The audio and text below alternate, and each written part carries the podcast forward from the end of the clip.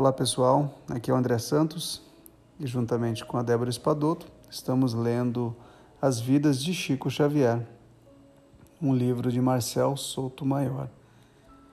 E dando continuidade então na situação em que o Chico vai então a Uberaba, né? Vamos continuando aqui a leitura. No dia 18 de dezembro, assinou apenas a entrada no livro de ponto da Fazenda Modelo, uma observação na margem direita esclarecia.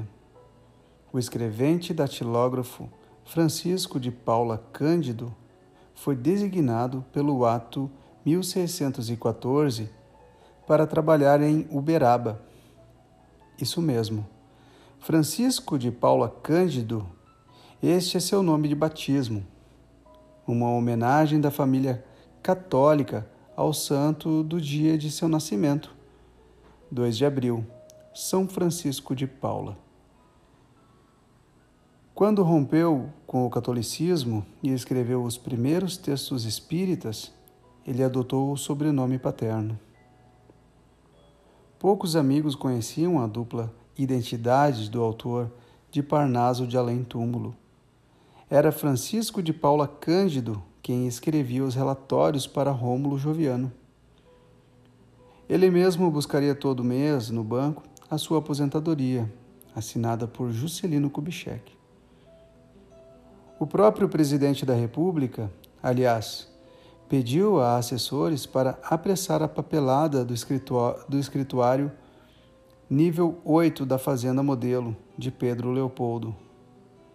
Queria atender ao médio antes de sair do poder. No meio da noite de 4 de janeiro de 1959, Chico Xavier bateu a porta da casa e sumiu. Bateu a porta de casa e sumiu.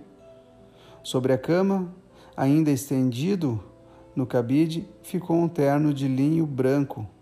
Na sala, restaram a vitrola, discos de Beethoven, Bach, Bach, Noel Rosa e um retrato a óleo de Emmanuel. No escritório, sua mesa tosca, quatro cadeiras, um baú repleto de papéis e os quase 400 volumes da sua biblioteca. Entre dezenas de títulos espíritas, a Divina Comédia, o Leilo Universal e exemplares de seleção e Almanac Bertrand. Não se despediu de ninguém. Com a roupa do corpo, tomou rumo de Uberaba. Levou apenas o velho caderno de endereços e telefones. Iria morar com Valdo Vieira.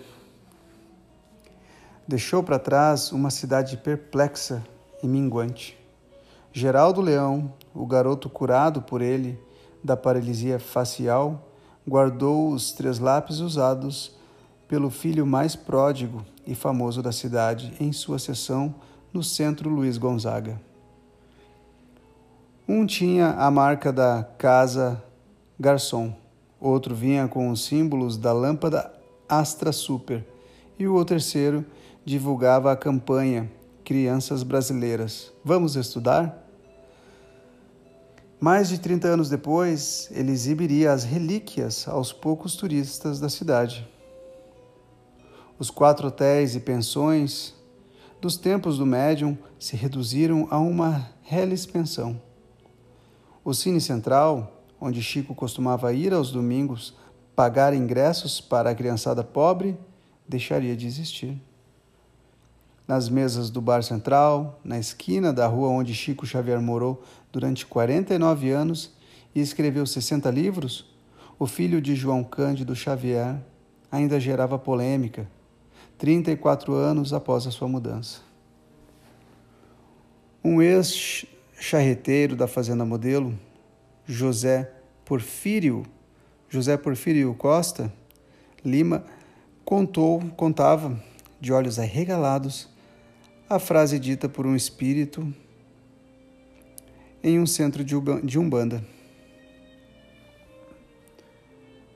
Então esse espírito dizia, né? A cidade vai pagar caro por ter deixado Chico Xavier ir embora. Após encarar a praça vazia e mal iluminada, garantia perplexo. Pedro Leopoldo está amaldiçoada. Em pleno 1993, os motivos do sumiço repentino de Chico ainda esquentavam as conversas entre um café e outro. Alguns acusavam o padre Sinfrônio, muitos jogavam a culpa na família dele, exploradora demais. Outros lembravam do escândalo provocado por Almauri Pena. Alguns se culpavam. Podia ter tratado o conterrâneo melhor, com mais respeito. Isso eu não tenho dúvida. O santo da casa não faz milagre. A razão alegada pelo próprio Chico Xavier nem era levada em consideração. Chico jogou a culpa pela mudança em uma labirintite, iniciada naquele ano. Incomodado por barulhos no ouvido e por fortes dores de cabeça, ele teria seguido conselhos dos, médico, dos médicos e dos benfeitores espirituais para procurar um clima mais temperado. Pedro Leopoldo era fria demais. Chico foi, foi mesmo em busca de um clima menos frio, mas não no sentido meteorológico da expressão. Aos amigos mais íntimos, ele daria outra explicação. Uberaba. Então, com 17 centros kardecistas, estaria mais protegida espiritualmente. Deitada em sua cama, paralítica, Nair Tarabal Pinto, colega de escola de Chico Xavier, deixaria nas páginas de um caderno puído uma declaração de amor ao ex-companheiro dizia ela. Chico, você é o amigo de infância que não posso esquecer mais. Que a vida dure, por mais que a vida dure. Às vezes, pergunto a mim mesma: quem é esse homem? Um gênio ou um predestinado? Ou um precursor? E Chico já estava longe. A nova atração de Uberaba Chico Xavier se refugiou no meio do mato a oito quilômetros do centro de Uberaba. Sua casa, que dividida com Valdo Vieira, era um barraco. Quarto, sala, cozinha e banheiro.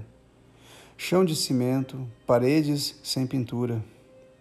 Nenhum ônibus passava por ali. Quem quisesse chegar até a porta, até o porta-voz dos mortos no Brasil, precisava atravessar um matagal, driblar dois bois e vacas. Pular cercas de arame farpado. Sem telefone, com os parentes a 600 quilômetros de distância, livre de Rômulo Joviano e do padre Sinfrônio, às vésperas da aposentadoria, Chico experimentava a privacidade e tomava fôlego para recomeçar. Precisava chegar ao centésimo livro, agora pelo menos já tinha um parceiro. No dia seguinte da sua chegada, ele abriu a porta aos primeiros visitantes. Sete amigos participaram da primeira sessão espírita, comandada por Chico Xavier, no novo endereço.